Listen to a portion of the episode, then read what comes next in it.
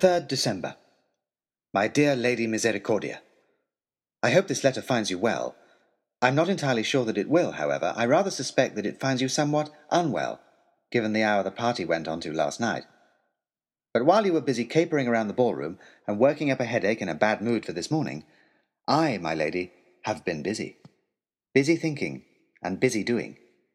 Which is why I am able to greet you with some news that I think will cheer you up. Your wish of many long years has come true. You will find yourself this morning without a private tutor. Ring for me, my lady, and I will not answer. Go to the schoolroom, and you will find it empty, for I have gone. Ah, but where? I noticed, my lady, that you were not awake this morning to see your father and his expedition off on their grand departure. You missed an impressive sight, with Professor Cumulus fussing over his endless boxes of equipment as they were piled precariously on top of the coach, Baronet Oxshott wandering about, getting in everyone's way, shouting at animals and criticizing the grooms, while your father, Lord Daunt, stood on the driver's seat and tried in vain to impose some kind of order on the confusion. And everywhere footmen and grooms and porters and stable boys like an overturned ant heap, with equipment and stores, with the wrong boxes and the right pieces of tack, with everyone trying to do everyone else's job and standing on each other's feet. Such a confusion, in fact, that no one noticed a strange footman with an ill fitting coat that he had stolen from the laundry, and oddly stiff white side whiskers and beard that he'd actually had to cut from an old periwig of the butler's a strange footman who inveigled himself into the troop ferrying equipment back and forth, who made sure that one small carpet bag was included in the luggage, and who, as the coach finally got under way, scrambled up behind the others to join the journey. For that footman, my lady, had decided, in the few quiet hours of the night, that he was the kind of man who is no longer just happy reading about life, the kind of man who is ready and willing for challenge and excitement and adventure the kind of man who would disguise himself as a servant to stow away on a dangerous and incredible expedition to the North Pole. For that footman, my lady, was me. Yes, I, Timothy Hope, private tutor and scholar, have decided to become an adventurer. I intend to travel in the guise of a footman with your father to the port where they are embarking for Norway.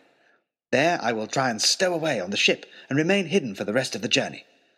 I trust that when I reveal myself, once we have landed, your father will be impressed enough with my endeavour that he will allow me to join his expedition. I am writing this now from a hayloft in a coaching inn a day's journey from Daunt Magna. All of us footmen, supposed and genuine, are huddled together up here as a dreadful storm blows around us, rattling the broken slates and rustling through the hay. It is not the most hospitable place, but it's a glorious haven compared to what we've been through today. All I can say is that I'm glad I'm only pretending to be a servant if this is the sort of thing they have to go through regularly.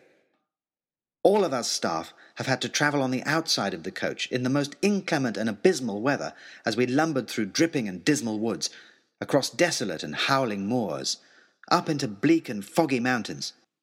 Never a view but it was shrouded in dim mist or obscured by drizzle, or empty and bare but for a dead tree and a half starved crow. Not that one has much of a mind for scenery when one is being rained on, hailed at, blown about, and soaked with mud from the road. I cannot imagine a more depressing and trying journey.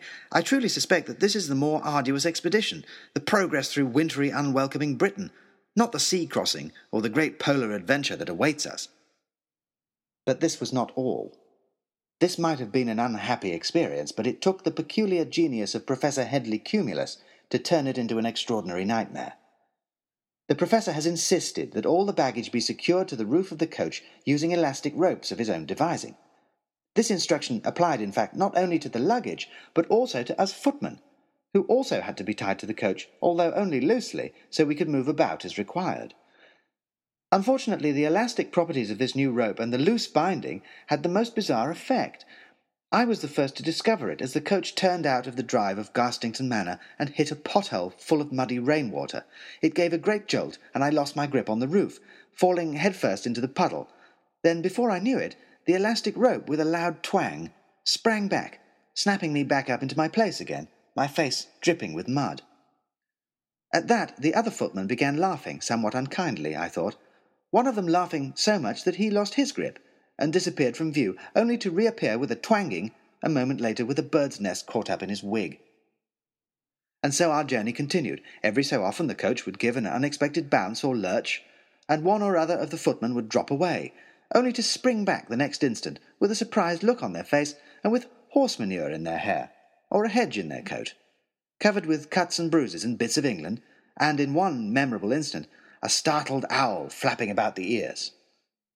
As evening drew in and mist began to close in around us, the men would disappear from view entirely into the fog, becoming just distant and vague shapes in the gloom before hurtling back at us with a boing. It was certainly a strange sensation, one moment bumping along on the creaking and rattling coach, the next flying off into the indistinct and silent twilight, taking by surprise an unsuspecting sheep on a ledge high above, before being snatched back once more to the noise and confusion. I am beginning to wonder, my lady, if my decision for adventure was quite such a wise one as are my companions, I think, as I have to go now to help them draft a petition against the elastic rope. Yours, happily unsecured, Timothy Hope, Esquire, tutor.